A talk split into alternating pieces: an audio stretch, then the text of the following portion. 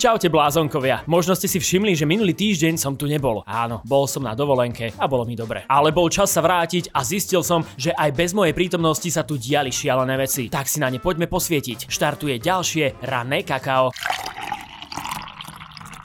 Jeden z najlepších v kategórii tých najhorších. Poslanec Smeru Ľuboš Blaha pred 5 rokmi avizoval, že čoskoro plánuje vydať knihu o Leninovi. Kniha Lenin a 21. storočie má čitateľovi poskytnúť podľa jeho slov objektívny pohľad, cháp v úvodzovkách, na veľkú októbrovú socialistickú revolúciu, pripomenul denník N. Poctivo som si preštudoval Leninovo dielo a môžem ako politolog vyhlásiť, že Lenin mohol za stalinizmus asi tak, ako Ježiš mohol za inkvizíciu. Cituje denník N Blahov status na sociálnej sieti. Kedy muž zakážu ten Facebookík. Na otázky denníka N povedal, že na Slovensku je totalita a ľudia nemôžu veci hovoriť nahlas, ak nechcú ohroziť svoju akademickú kariéru. Pri otázke, či napísal knihu o Leninovi, sa inšpiroval výrokom kolegu Roberta Kaliňáka a odpovedal: Nemôžem vám to potvrdiť ani vyvrátiť. No ja ako starý psychológ dobre viem, že ak by to bolo nie, tak by to povedal rovno. Hihi. Publikácia vyšla vo vydavateľstve Veda, ktoré patrí pod Slovenskú akadémiu vied. Vedenie Sauky vraj zaskočilo, že vyšla pod jej značkou kniha s podobnými tvrdeniami. Dodatočne zistujú, ako mohlo dôjsť k jej vydaniu. Sme presvedčení, že knihu napísal pán Blaha. Všetko tomu nasvedčuje, povedal médiám predseda SAV Pavol Šajgalík. Vydavateľstvo Veda titul Lenin a 21. storočie v súčasnosti stiahlo. Ó, to mi je ľúto.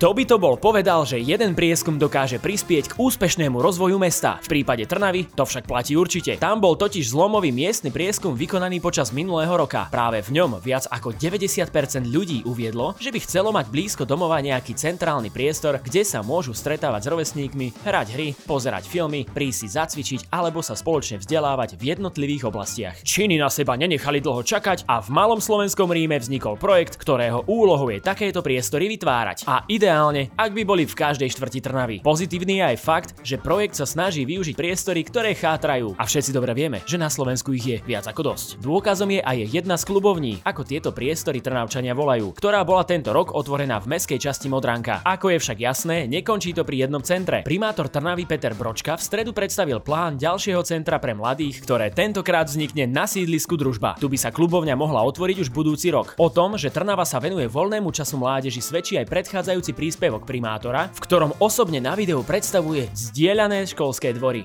Vítam vás na novozrekonštruovanom školskom dvore na Gorkého. Tie môže po obede po vyučovaní využívať na šport prakticky hocikto. Napokon, tento prístup k životu v meste je rozhodne obdivuhodný a rozhodne môže byť ostatným slovenským mestám inšpiráciou. A ja vám len tlieskam. Trnava, bravo! Hoci tejto informácii nebudete veriť, je to tak. Slovensko prekypuje nadanými ľuďmi.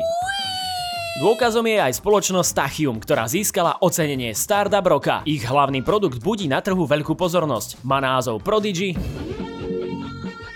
Ale nie tí Prodigy. a ide o prvý univerzálny procesor na svete, ktorý spája funkciu CPU, GPU a TPU do jediného procesora. Ak tomu nerozumiete rovnako ako ja, stačí počúvať ďalej. Ako výsledok vzniká špičkový výkon pri najnižších nákladoch a spotrebe energie pre špeciálne aj univerzálne výpočty. Zakladateľom startupu je Radoslav Danilák, ktorý podľa odborníkov preukázal silné vodcovské schopnosti a dosiahol výnimočné výsledky v biznise. Zdá sa, že šikovný Slovák je inšpiráciou nielen pre svoj tím, ale aj vzorom pre ďalšiu generáciu zakladateľov. Súťaž sa však v tomto bode nekončí. Spoločnosť Tachium môžeš podporiť v ďalšom kole na úrovni stredoeurópskeho regiónu, pričom hlasovanie je dostupné online. Takže ak sa ti páči táto idea, utekaj na internet a pekne to tam naklikaj.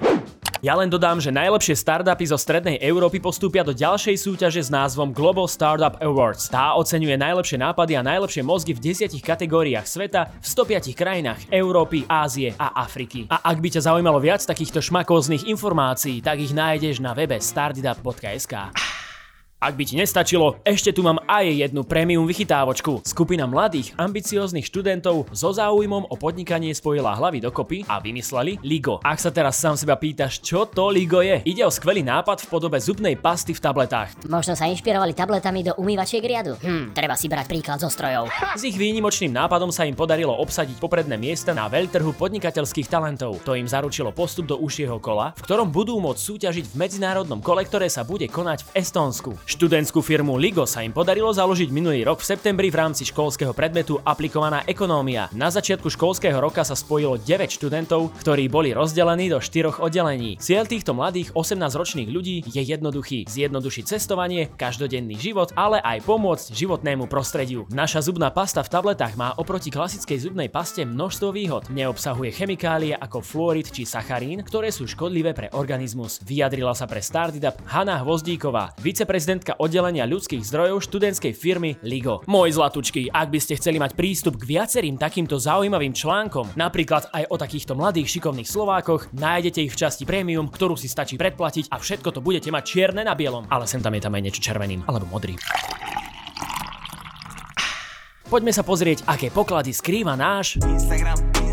Jedna z mojich obľúbených slovenských čajočiek. Prezidentka Zuzana Čaputová v útorok ráno pricestovala na návštevu Ukrajiny. Stretla sa s ukrajinským prezidentom Volodymyrom Zelenským a vystúpila s príhovorom pred poslancami ukrajinského parlamentu. Po stretnutí s poslancami bude rokovať aj s predsedom ukrajinskej vlády Denisom Šmihalom. Predpoludním Čaputová navštívila aj mestá Borodianka a Irpiň nedaleko Kieva, v ktorých ruské jednotky útočili na civilné ciele, školy, kultúrne centrá a obytné domy a boli značne zničené raketovými útokmi a ostreľovaním. Takáto návšteva je podľa jej slov spôsobom vyjadrenia podpory Ukrajine. Ak by vám to náhodou vyprchalo z hlavy, tak Ukrajinu začiatkom apríla navštívil aj slovenský premiér Eduard Heger, ktorý tam cestoval spolu s predsedničkou Európskej komisie Ursulou von der Leyenovou a šéfom diplomácie Európskej únie Jozepom Borelom. A toto sú jednoznačne gestá, ktoré u nás v Startup podporujeme.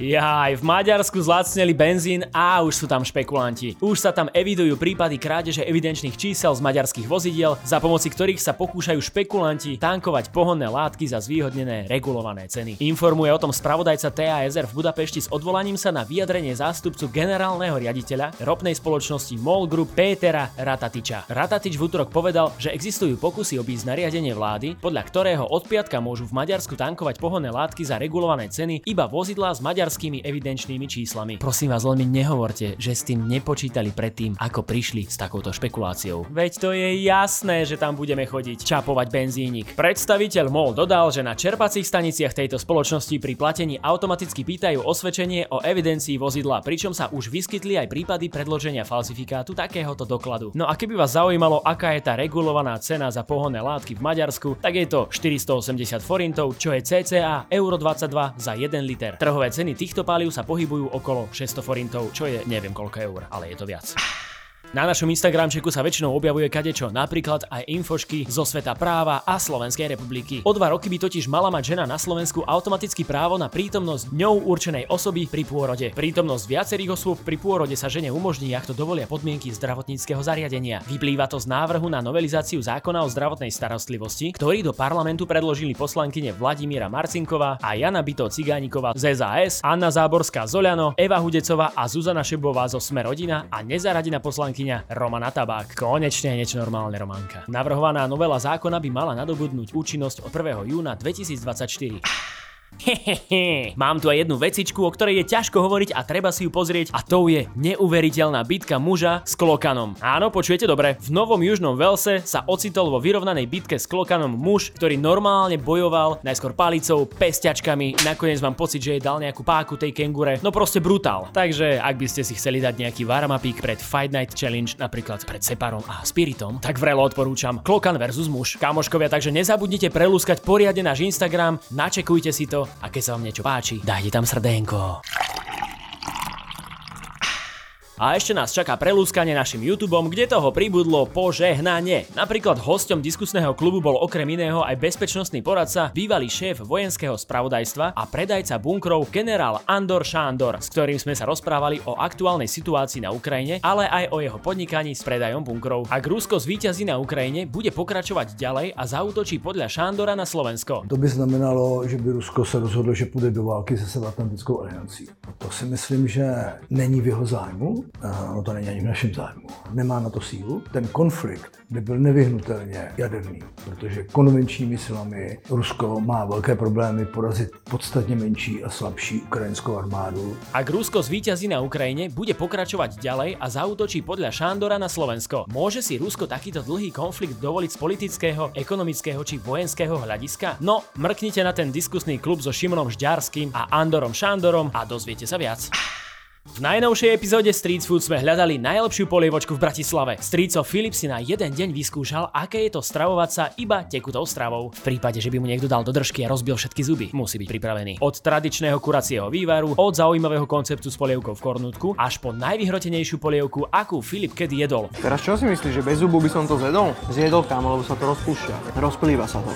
Ja si myslím, že sme nastavili lačku, že veľmi vysoko. Vo videu uvidíš, kde strica Filipa neobslúžili podľa jeho predstav, ale pripravili mu prekvapenie na tanieri. Funguje spojenie ananásu s paradajkou v polievke? To všetko a ešte trošku viac sa dozvieš, ak si nenecháš uísť najnovší diel Street Food.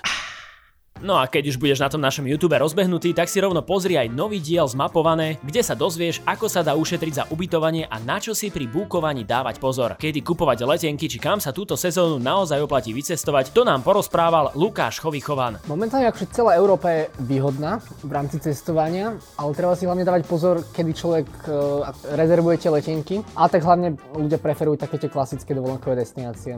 Takže si to krásne napozerajte, naklikajte, olajkujte a buďte šťastní krásny a plný nových čerstvých informácií, napríklad ako s ranným kakaukom. Ďakujem vám za pozornosť. Boli ste veľmi príjemnými poslucháčmi. Ja verím, že sa ku mne vrátite opäť o týždeň a dovtedy poslúchajte a nevystrajete špekulantstva, za ktoré by vás vykarála vaša mama. Zdravý otec Mirec, pa pa!